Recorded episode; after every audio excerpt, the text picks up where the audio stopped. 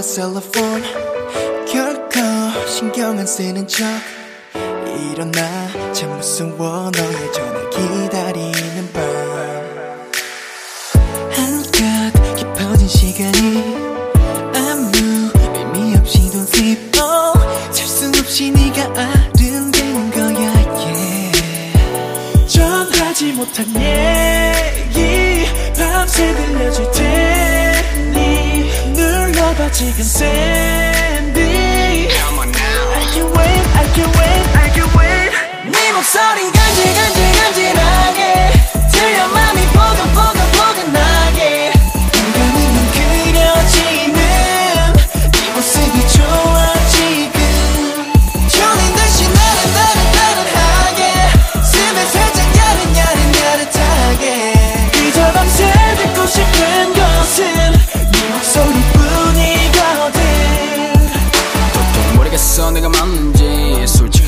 관심이 없어라고 했던 것들은 다 걷지. 시야 먹긴 에이 널 찾고 있는 거지 습관처럼. 내 손이 기억해 너의 전화 밤새. 전화하자 날 고민하다 부지런하지 못한 날좀 일어나라고 전화했지. 너랑 맞지 못해 통화하다. 내가 live it up live it up. 벌써 참조 pick it up pick it up. 우 우리 빼고 일어나는 시간이야 다시 한번 good morning 내게만 해줄 테니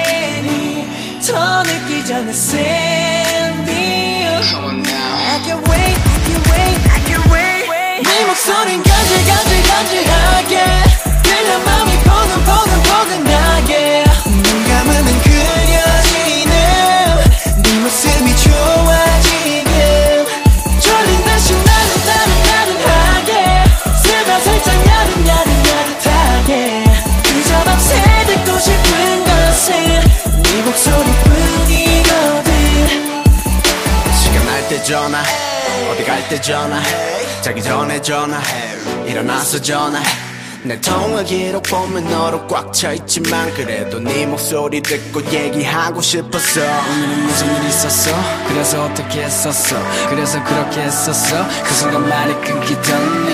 어느새고 숨소리 속삭이듯 잠이 드는 너. Such a good night.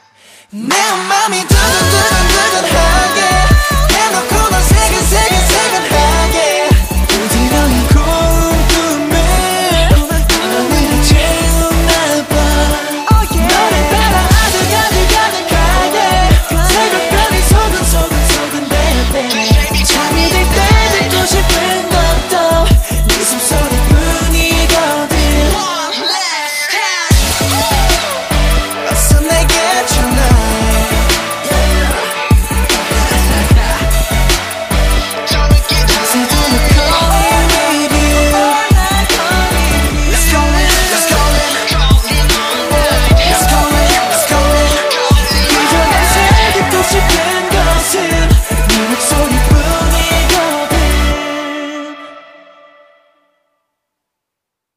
Presented by Miraz Mac.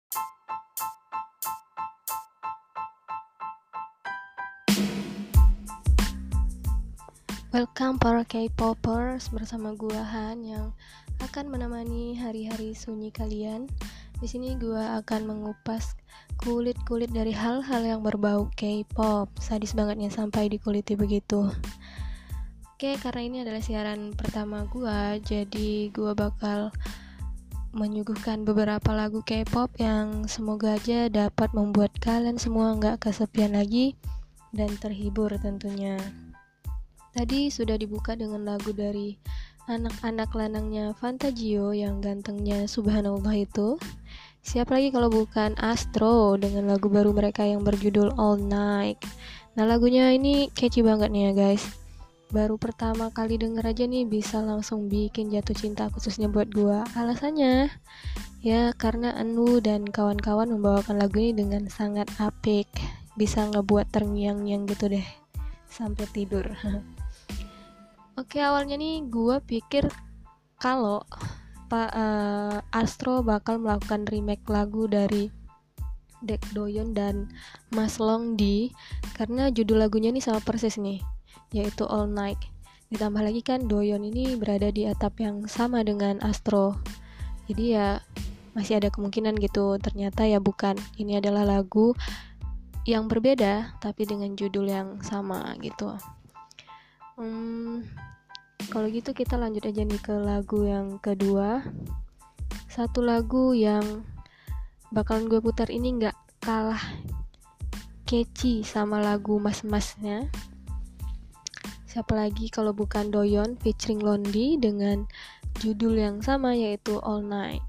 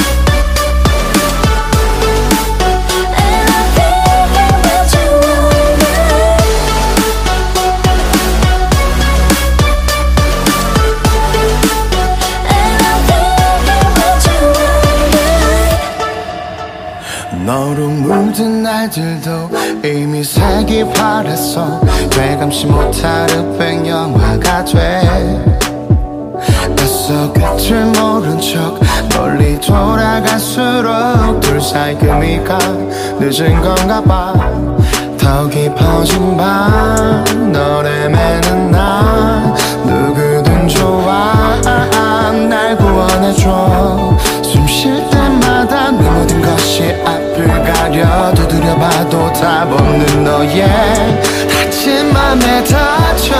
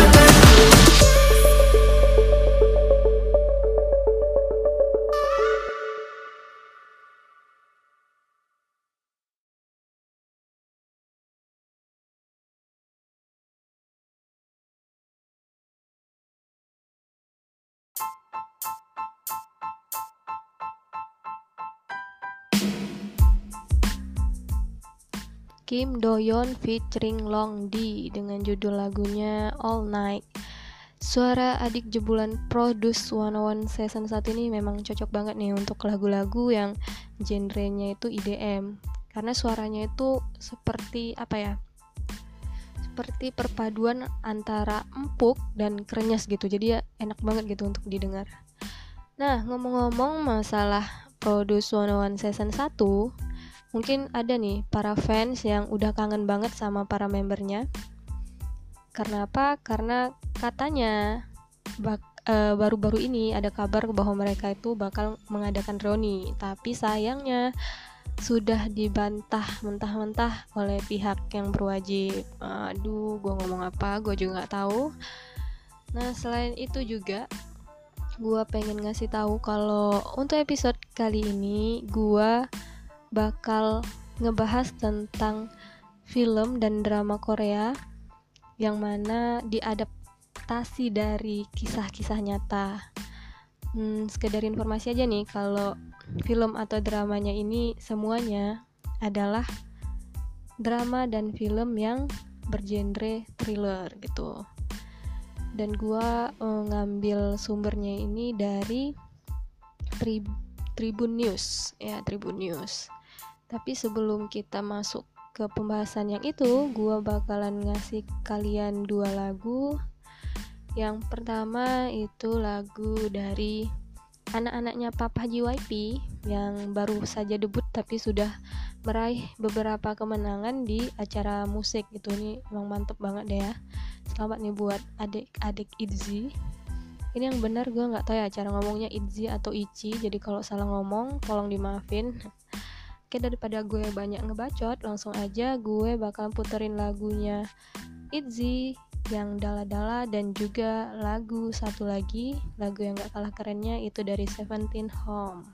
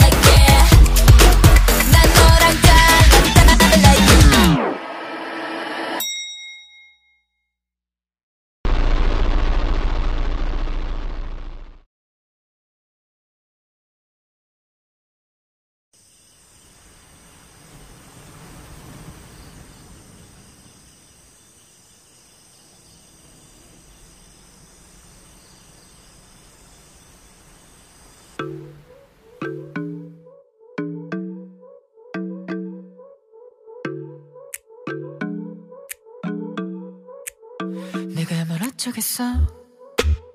나는 너가 없으면 낡은 로봇처럼 맘이 멈추고 늘 차가워. 우린 뭘 어쩌겠어? 너는 내가 없으면 yeah, yeah. 나랑 똑같이 힘들 텐데 뭘 어쩌겠어 우리. Yeah. Baby 우리의 따뜻함을 그대로 간직하고 싶어. 어떤 누구라도 우리 사이 풀지 못해. Tell me now now Tell me now now. 말 좀 해줘 내 안에서. 난네 마음 안에서 발 버둥 치고 있어. 덜컥 겁이 나는 걸. 어쩌겠어? 난 너가 없으면 내 마음 편히 기댈 집이 없어. 내 손은 너를 위해 비어있어. 어찌 보면 조금 어렵겠지만 언제라도 난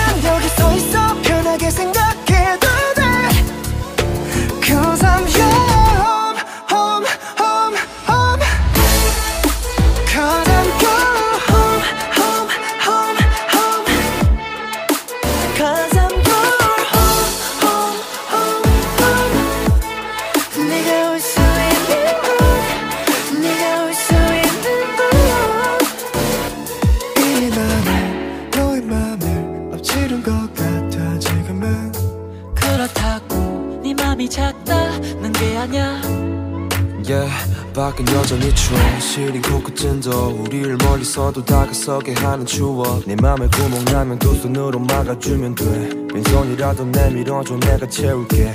Tell me 나의 너 Tell me 나의 너말 좀 해줘 내 안에서. 넌 네 마음 안에서 부름 치고 있어. 덜컥 겁이 나는 걸. 어쩌겠어? 난 너가 없으면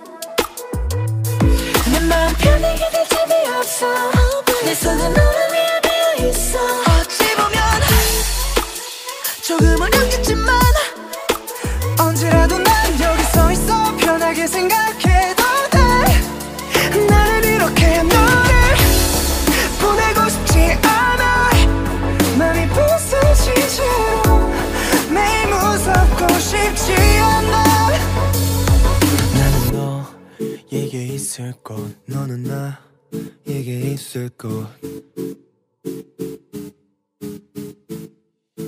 Cause I'm young.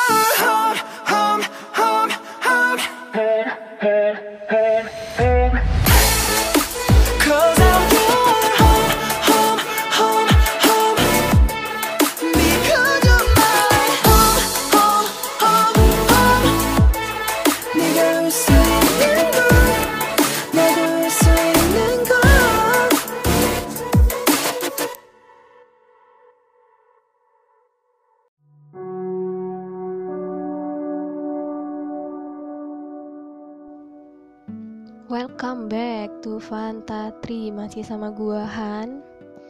Duh gimana nih habis ngedengerin lagunya Seventeen yang Home Seneng banget nih rasanya. Habisnya gimana ya? Setelah ngedengerin suara suami saya dan para adik-adik ipar Jadinya makin semangat aja nih untuk lanjut ke segmen selanjutnya gitu. Hmm, seperti yang udah gue bilang tadi, untuk selanjutnya gue bakalan ngebahas drama dan film yang diadaptasi dari kisah nyata. Karena masalah durasi mungkin mm, nggak bisa semuanya gue bahas Eh, kemungkinan bakalan dilanjutin ke episode selanjutnya gitu. Oke balik lagi nih. Hmm, yang pertama gue bakal ngebahas sebuah film yang berjudul Where the Truth Lies Nah, film ini dibintangi sama Jang Geun Suk dan dirilis di tahun 2009. Yang mana film ini menceritakan tentang tewasnya Jong Pil Ju yang sempat terlibat cekcok dengan pemuda di sebuah restoran cepat saji di daerah Itaewon, Korea Selatan. Sekedar informasi, daerah Itaewon ini merupakan eh, daerah yang dipenuhi oleh warga-warga asing dari eh, berbagai negara. Nah, selain banyak bule-bule yang cantik-cantik dan juga ganteng-ganteng, di sana juga banyak nih terdapat restoran cepat saji dengan menu-menu internasional. Nah, jadi kejadiannya itu terjadi di sebuah restoran itu tadi, tepatnya pada tanggal 13 April 1997. Nah, umur gua di situ baru satu tahunan gitu ya. Kalau kalian kira-kira berapa tuh? Jadi ceritanya di sana ditemukan seorang mahasiswa sudah ditemukan tewas di dalam sebuah toilet di restoran dengan tubuh tubuhnya itu dipenuhi sama tusukan-tusukan belati. Ngeri banget nih. Nah, kejadian ini tentu saja membuat geger di daerah sekitarnya karena juga melibatkan polisi serta tim forensik untuk memeriksa TKP. Nah, dari kejadian ini ternyata ada saksi. Si saksi ini mengatakan kalau dia itu sempat melihat ada dua orang pelajar yaitu yang bernama Peterson dan Edward Lee ini merupakan nama aslinya gitu kalau di filmnya. Gua nggak ingat siapa namanya. Nah si dua pemuda ini tadi terlihat secara bersamaan masuk ke toilet yang sama dengan si korbannya. Yang nggak lain adalah TKP dari kejadian tersebut. Nah jadi yang buat ribet itu kenapa si jaksa dan hakim ini harus berjuang banget untuk menentukan siapa sebenarnya pelaku dari pembunuhan ini? Karena bukti yang ditemukan itu sudah rusak dan juga orang tua dari si pelaku salah satu pelakunya ini merupakan uh, orang yang cukup berkuasa di Korea pada zamannya. Uh, sekedar informasi aja nih bahwa kedua hmm, terduga ini tadi merupakan orang dengan kebangsaan Amerika. Nah, seperti yang kita tahu kan kalau zaman dulu itu si Amerika itu tuh sempat ngebantu Korea Selatan. Jadi di daerah Itaewon ini di situlah tempatnya para uh, prajurit-prajurit Amerika berdomisili atas uh, alasan untuk pertahanan gitu kira-kira. Nah, jadi karena selain e, masalah itu tadi, ternyata si dua pemuda tadi yang awalnya berteman nih malah jadi saling tuduh gitu e, tentang siapa pelakunya dan siapa yang melakukan pembunuhan itu. Nah, tentu saja hal ini malah ngebuat para detektif, jaksa dan hakim semuanya itu jadi semakin ruwet gitu untuk menentukan siapa yang bersalah. Nah, yang nggak kalah mengerikan lagi, ternyata kasus ini baru selesai sekitar tahun 2011. Atau kira-kira itu 14 tahun setelah meninggalnya si Jong Pilju tadi. Nah, untungnya, untungnya nih ya, masih bisa diselamatkan nih kasusnya karena belum mencapai limit untuk diputihkan. Karena kan kalau di Korea itu sebuah kasus itu tuh akan diputihkan atau dihapus hapus gitu jika uh, telah mencapai sekitar 15 tahun. Jadi mau kasusnya udah selesai ataupun belum selesai, tapi kalau udah nyampe 15 tahun itu otomatis kasusnya udah ya udah nggak bisa diapa-apain lagi gitu. Nah, hmm, jadi pihak pengadilan itu resmi menetapkan si Peterson sebagai tersangka setelah sempat dibebaskan dan kabur. Tadi kan uh, udah dibilang kalau salah satu dari orang tua si terduga itu adalah orang yang memiliki kekuasaan. Jadi itu adalah orang tua si Peterson ini. Nah, dia jadi sempat dibebaskan waktu itu dan sementara kawannya tadi si Edward Lee, Edward Lee tadi ditahan uh, selama 20 tahun dan si Peterson dibebaskan karena kekurangan bukti. Nah, tapi setelah dilakukan penyelidikan ulang, ternyata di situ diketahui si Peterson juga adalah sebagai pelakunya gitu, terbukti bersalah dan dilakukan penangkapan kepada si Peterson tapi dia sempat kabur. Nah, untungnya lagi polisi uh, berhasil menangkap si Peterson ini kira-kira gitu. Jadinya si Peterson ini juga dihukum. Kalau nggak salah dihukum mati entah apa gitu gue juga udah lupa ya. Nah itu dia cerita yang pertama dari film berjudul Where the Truth Lies. Hmm, kalau gitu gue lanjutin nih lanjutin aja yang kedua. Yang mana ada juga film film ini judulnya The Chaser. Nah udah ada yang pada nonton atau belum nih? Film ini dibintangi oleh aja si tampan yang namanya Kim Yeon Suk. Uh, ada yang kenal? Kalau gue nggak kenal belum sempat ketemu soalnya. Oke okay. kalau film yang saat ini rilis di tahun 2008 Nah, film ini diangkat juga dari kisah nyata seperti yang udah gue bilang tadi itu tentang seorang pembunuh berantai Korea Selatan bernama Yong Chul. Ini ngeri banget nih kalau cerita yang satu ini ya. Nah, pada film ini nama si Yong Chul ini diganti menjadi Yong Min Jae. Aja si tampan tadi yaitu Kim Yeon Suk itu memerankan Jong Hu yang merupakan mantan so seorang mantan detektif yang sekarang adalah seorang mucikari dan si mucikari ini ternyata kehilangan banyak pekerja miliknya. Nah, kenapa nih bisa uh, kehilangan gini? Dia juga bingung, nggak tahu. Mungkin dia beranggapan gini, bisa jadi si para pekerjanya ini kabur waktu sedang ada tugas gitu jadi dia uh, awalnya emang nggak ambil pusing gitu tapi makin lama makin lama pekerjaannya malah habis gitu ya nah film ini udah menegangkan sejak awal masih setia nih dengan judulnya yaitu The Chaser semuanya itu adalah tentang mengejar dan dikejar Selain itu, film ini juga menyinggung nih soal sikap pihak kepolisian yang berbelit-belit, ribet, dan selalu telat. Always, ya. Gitu terus deh kalau misalnya di film-film. Di kehidupan nyata gitu nggak ya kira-kira ya? Gue juga nggak tahu hmm, nggak bermaksud menyinggung pihak tertentu tapi memang film ini benar-benar terlihat realistis banget gitu. Alurnya tuh emang terkesan lambat tapi mampu banget nih untuk ngebuat siapa pun yang nonton jadi ikutan cemas dan juga gemes nah jadi cerita awalnya nih gimana?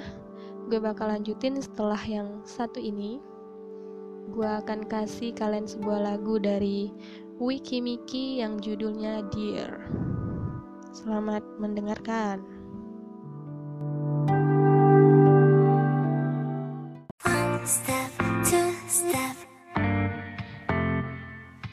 One step, two step. 유난히 어둠을 무서워하던 아이 잠에 들기 전 그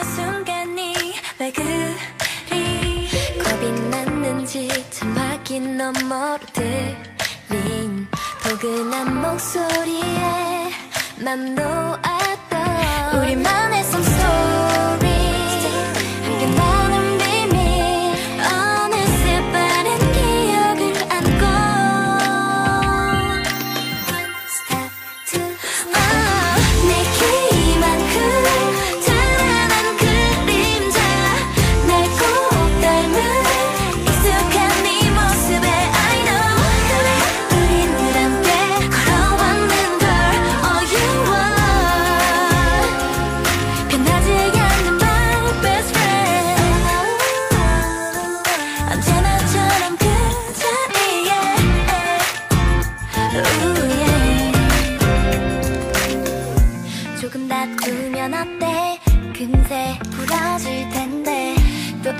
아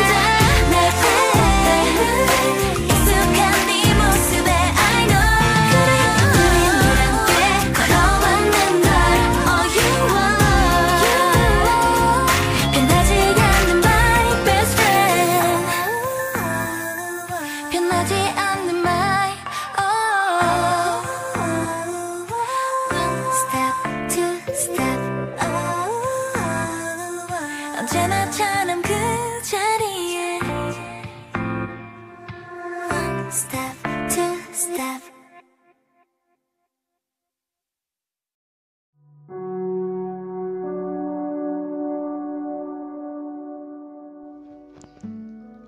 Oke, kita lanjutin cerita yang tadi.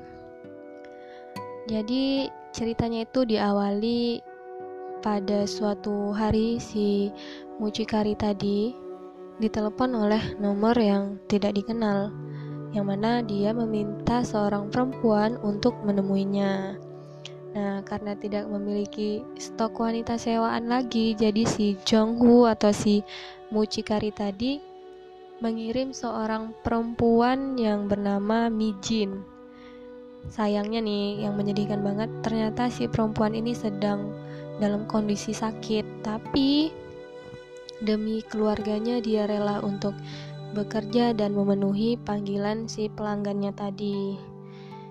Nah, tidak lama kemudian barulah sadar si Jongho atau si mucikari tadi bahwa ternyata nomor yang meneleponnya tadi adalah nomor yang sama dengan pelanggan sebelumnya. Yang pokoknya setelah si pelanggan ini nelpon dan eh, dikirimkan wanita, si wanita yang dikirimkannya tadi itu tidak pernah kembali gitu. Jadi si Jonghu ini eh, langsung berpikir cepat gitu. Dia berusaha untuk mencari si pelanggannya tadi karena dia yakin banget nih pasti ada hubungannya antara para pekerjanya yang menghilang dengan si pelanggannya tadi ini. Nah, akhirnya si Jonghu ini mencari si eh, pelanggannya tadi dan akhirnya membuat dia terlibat pada tindakan kriminal yang men- mengancam nyawa siapa pun termasuk nyawanya sendiri. Nah, uniknya nih ya, guys, eh, film ini sudah memu- sudah memunculkan peran antagonisnya itu dari awal. Mungkin bisa aja nih eh, penontonnya malah jadi nggak tertarik lagi untuk nonton karena ya nggak bisa tebak-tebakan lagi gitu. Karena kan biasanya kalau film atau drama yang bergenre thriller itu ya itu tantangannya nebak siapa sih sebenarnya si pelakunya gitu ya kan. Tapi ternyata salah banget. Berkat keapikan dari sang sutradara yang merupakan sutradara yang baru debut gitu, film ini bahkan sempat dinobatkan menjadi film terbaik di masanya. Keren banget nggak tuh? Keren lah.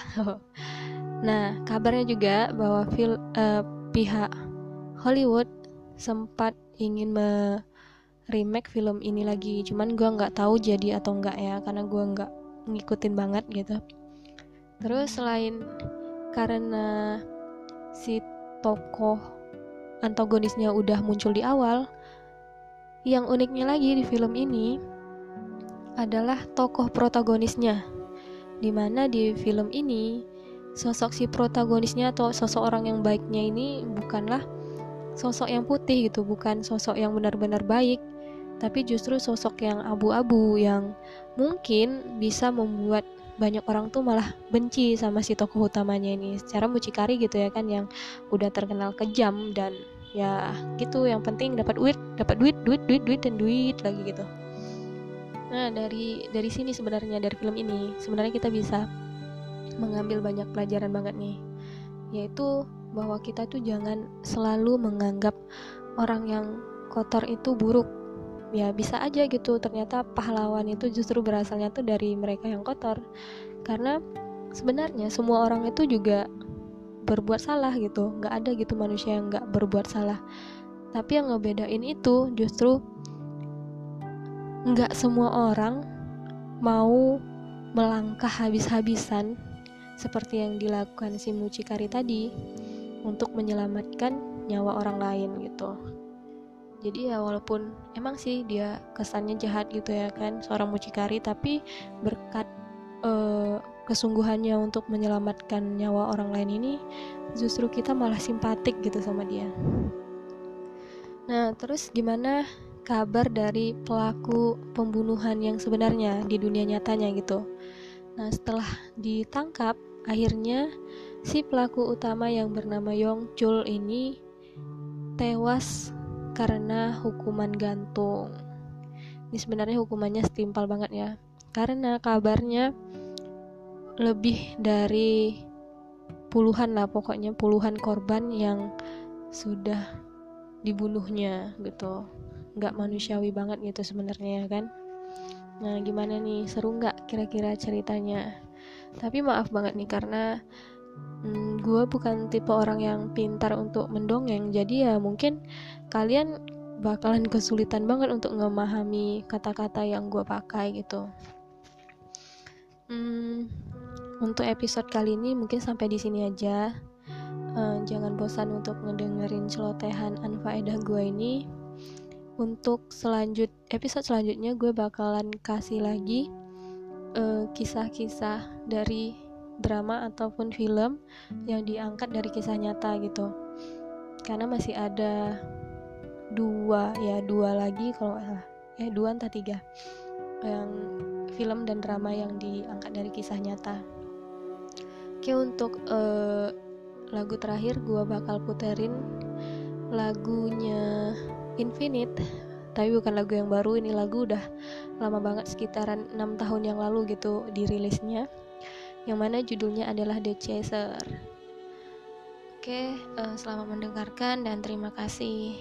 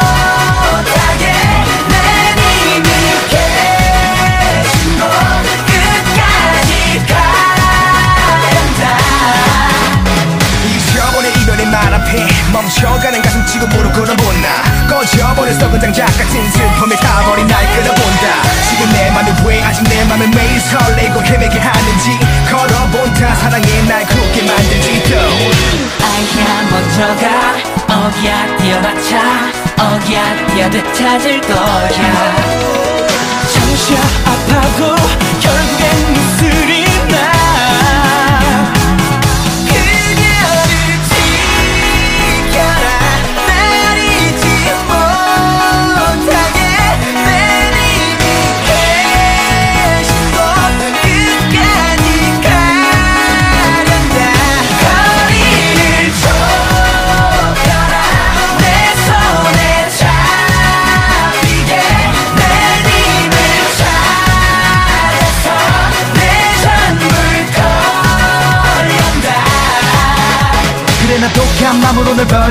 했어 애써 본능을 짓밟아버리며 그려진 너에 대한 집착 또한 다안 사랑이 다안 내도 내나또 도저히 널 놓지도 끊지도 못해 오늘도 뭔가에 홀리듯 눈가에 맺힌 너를 쫓아 절대 너란 끈을 놓지 않는데 내가 네맘 돌릴 건